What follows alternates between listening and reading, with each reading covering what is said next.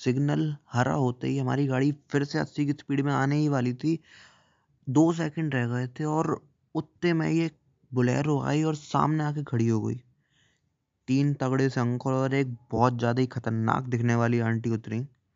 हमारी चाबी खींची उनने और जिस टोन में उनने हमसे बोला, उठो, बैठो गाड़ी में। हमारे मुँह से चू भी नहीं निकली और उस समय हमें लगा कि एल लग गए। तो ये बात है क्लास नाइन्थ की, जब हम बड़े ही चुलबुले, बेफिक्र और चूतिया थे। तो ऐसे एक दिन गर्मी के मौसम में मन हुआ कि भाई, अब अपन स्विमिंग पूल में नहाएँगे। क्यों? पता नहीं, बस नहाएँगे। तो बस लौंडों को फ़ोन लगाया, उनसे कहा, भाई, पता करो शहर में स्विमिंग पूल कहाँ है? बस लौंडों ने पता किया, अपन ने कही, आज तो भैया स्विमिंग पूल में ही नहाएँगे। तो बस निकल दी रहा पे, पर वहाँ पे जाने के लिए चाहिए एक सवारी। और नाइन्थ क्लास में आपकी हैसियत और औकात के हिसाब से साइकिल से ऊपर कुछ नहीं होता आपके पास। और हमारे पास थी सबसे खतरनाक साइकिल वो दूध वाले भैया की साइकिल होती थी ना, जो बड़े वाले कैरियल वाली, वो। एक साइकिल तीन लोंडे, एक डंडे पे, एक कैरियल पे और एक हम दोनों को घसीट रहा था। जी हाँ आधे रास्ते तक, एक के बाद एक एक के बाद बैल बैल के ड्राइवर हमने चला ली। पर वो जगह इतनी ज़्यादा दूर थी, इतनी ज़्यादा दूर थी कि रास्ते में हो गई लड़ाई। तू चला तू चला तू चला और साइकिल फेंक दी बीच रास्ते पे। और उठाने भी नहीं रहा कोई। ईगो की वजह से मैं नहीं उठा रहा ऐसे एस्थेटिक करा दे मैं नहीं उठा रहा ऐसे एस्थेटिक करा दे जाम लग गया। अब चूतिया तो थे, वो भी ऐसे वैसे नहीं, बड़े वाले। तो उस दिन नहा ही नहीं। सारा अब नहाएँगे तो भैया स्विमिंग पूल में ही नहाएँगे। तो बस, अब अगले दिन का इंतज़ार। अगले दिन व्यवस्था करवाई। जैसे तैसे मांग मूंग के लौंडों ने एक बाइक की। काली पल्सर 180 बस फिर क्या है तीनों लौंडे चश्मा लगा के काली पल्सर पे और मुँह पे फेंटा बाँध के। फेंटा यू नो? मतलब आपको फेंटा नहीं पता हो तो बता दें कि इट्स अ क्लोथ। आपके मुँह बांधने के लिए इसको फेंटा साफी और गमछा भी कहते हैं। तम से भग रही है गाड़ी अस्सी की स्पीड पे। और वो अच्छी खासी जगह थी। जहाँ पे अच्छी खासी पुलिस चेकिंग भी होती थी। But we got lucky no checking फिर एक हमने ट्रैफ़िक सिग्नल देखा हमने कहा हम थोड़े इज्जतदार लोग हैं। हमने बाइक रोकी हमने सिग्नल पे। थोड़ी देर रुके बस रेस दे रहे हैं। दाएँ दाएँ दाएँ दाएँ दाएँ दाएँ बस सिग्नल हरा होते ही हमारी गाड़ी फिर से अस्सी की स्पीड में आने ही वाली थी। दो सेकंड रह गए थे और उतने में ये बोलेरो आई और सामने आके खड़ी हो गई। तीन तगड़े से अंकल और एक बहुत ज़्यादा ही खतरनाक दिखने वाली आंटी उतरी।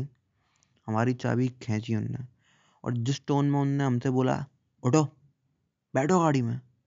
हमारे मुँह से चू भी नहीं निकली और उस समय हमें लगा कि एल लग गए। भैया, ये सोच रहे थे कहाँ कि हम स्विमिंग पूल घूमने जाएँगे और यहाँ पे हमारी किडनैपिंग हो गई है। मैं सोचा, भाई, ये सब जब निपटेगा, जब ये मेरे बाप से पैसे मांगेंगे, मेरे बाप उनको पैसे देगा और देगा भी नहीं, मुझे पता भी नहीं है, उसके बाद में कितनी ज़्यादा मरेगी भाई। बस, माहौल बहुत ज़्यादा गर्म सा था और वो आंटी इतनी ज़्यादा खतरनाक दिख रही थी ना भाई साहब कि बता ही नहीं सकते। भैया, गाड़ी में भरा उनने हमको और एक बंदा लेके आ रहा हमारी बाइक। वो आंटी आगे बैठी हुई थी, उनने हमारा हमसे बैग लिया और बैग खोलते खोलते हमसे पूछताछ चालू। कहाँ जा रहे थे? हमने कि स्विमिंग पूल में स्विमिंग करना है। उन्होंने बैग खोला, हमारी चड्डी बड्डी रखी हुई थी उसमें, कहती हैं बोल तो सच रहे हो। और उस पॉइंट पे आके हमें थोड़ी सी राहत मिली कि भाई कम से कम हम किडनैप तो नहीं हुए, पुलिस नहीं पकड़ा है, क्योंकि जिस हिसाब से वो क्वेश्चन पूछ रहे थे, पुलिस ही लग रहे थे। और इस पॉइंट पे आके मैं आपको एक कैरेक्टर स्केच दे देता हूँ हम तीनों का। तो भैया जो बंदा लेके आया था बाइक वो बंदा देखता है बिल्कुल, अगर आपने कभी सैंड्रियास खेला हो, उसमें जो बनियान पहन के काला सा लौंडा घूमता रहता है सेम वही लौंडा था। जी हाँ।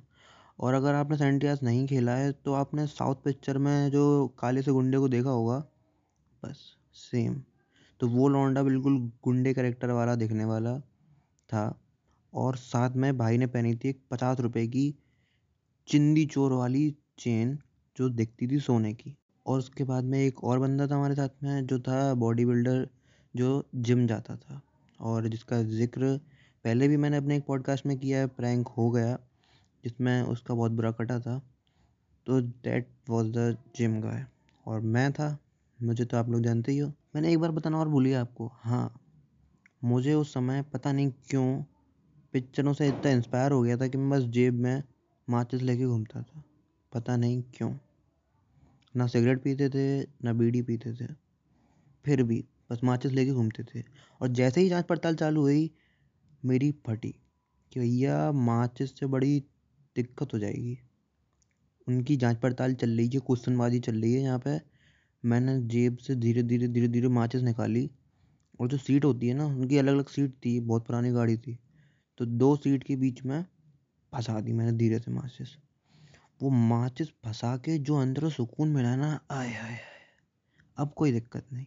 और जो बॉडी बिल्डर वाला लौंडा था, उसको एक खतरनाक वाले पुलिस वाले अंकल देख के कहते हैं, क्यों? जम जाता है? वो कहता है हाँ। और भैया, सबसे ज़्यादा हम तीनों में उसी लौंडे की फटी थी। इतनी ज़्यादा फटी थी, इतनी ज़्यादा फटी थी, उसकी शक्ल पे दिख रहा था कि भैया आँसू से निकल रहे हैं उसके। उससे पूछा, क्यों, जिम जाता है? वो कहता है हाँ। अच्छा जिम जाता है? बॉडी बनाएगा? गुंडा बनेगा, साला? उसकी और बढ़ गई। मुझे लग रहा था वहीं आके देगा साला सीट पे उनकी। हम पहुँचे पुलिस स्टेशन। तीनों को अलग अलग एक बंदे को कुर्सी पर डाल दिया है वो गुंडे को, गुंडे वाले बंदे को। मुझे अलग कुर्सी पर डाल दिया और जो जिसकी सबसे ज़्यादा पट रही थी उसको तो अलग, अकेले में लेगा बिल्कुल। पता नहीं उसके साथ क्या हो रहा है हमें। और सबके साथ उसी के साथ चलेगा मुझे तो लग रहा था, भाई, आज तो इसकी ले लेंगे। जही बॉडी बिल्डर कर रहा, दिख रहा था। आज तो गया जे क्या पता भैया, उन पुलिस वालों का कुछ अलग ही टेस्ट हो। तो भैया, इतना खतरनाक सीन चल रहा है। अब सबसे अलग अलग पूछताछ चल रही है। मुझसे कहते हैं, बाप का नाम क्या है? मैंने बताया। उसके बाद में कहते हैं, क्या करते हैं? मैंने कहा, पुलिस में। कहते हैं अच्छा।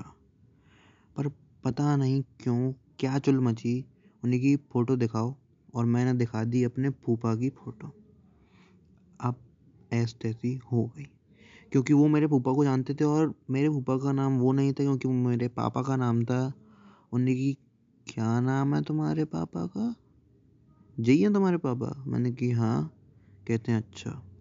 फ़ोन लगाओ।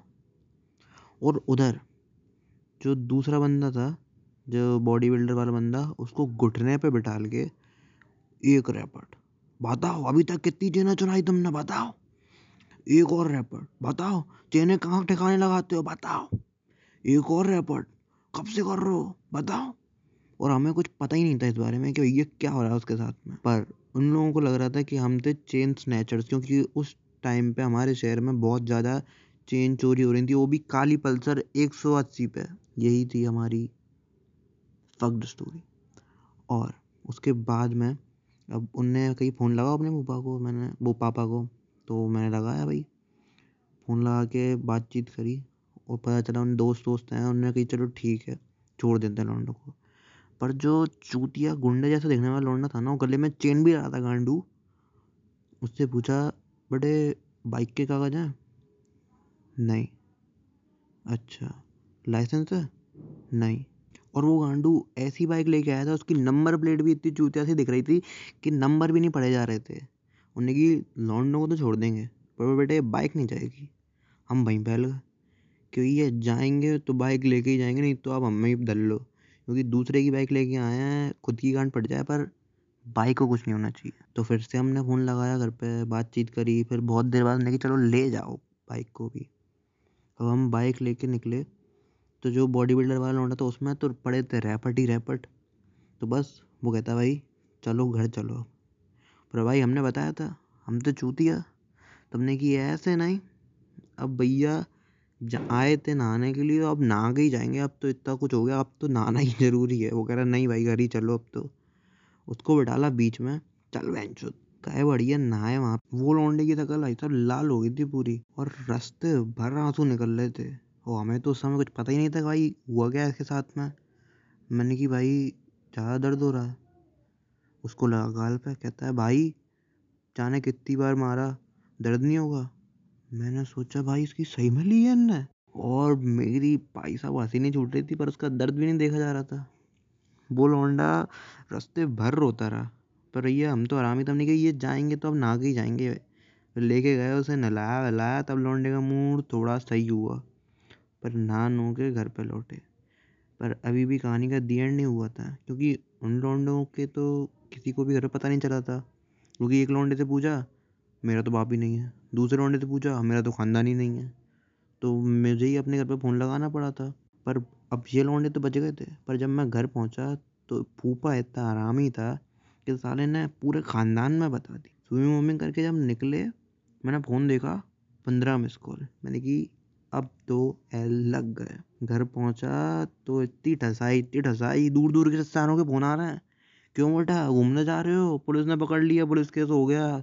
अब तो लाइफ बिल्कुल बर्बाद और ढिस जाएगी। अब तो विदेश नहीं जा पाओगे। मैंने किया अबे एफ़ आई आर भी नहीं हुई थी, चूतिया। वो तो उनको शक था हम पे कि हम चेन स्नैचर है, पता नहीं क्यों, क्योंकि हमारे जो ड्राइवर था, चूतिया लोंडा वो गले में चेन पहना हुआ था। और हमारे पास एक बैग भी था। बड़ा हम चश्मा लगाए थे और फटा बांधे जिससे हमारी थकल नहीं देखे तो पूरा पूरे शक के चांसेस थे। और बाइक भी खतरनाक थी। बट बच गए, जैसे तैसे। फिर अगले दिन मैंने अपने बॉडी बिल्डर वाले दोस्त को फ़ोन लगाया कहा, क्यों भाई? चलना स्विमिंग पूल तो चलिए दोस्तों, ये थी मेरी छोटी सी कहानी।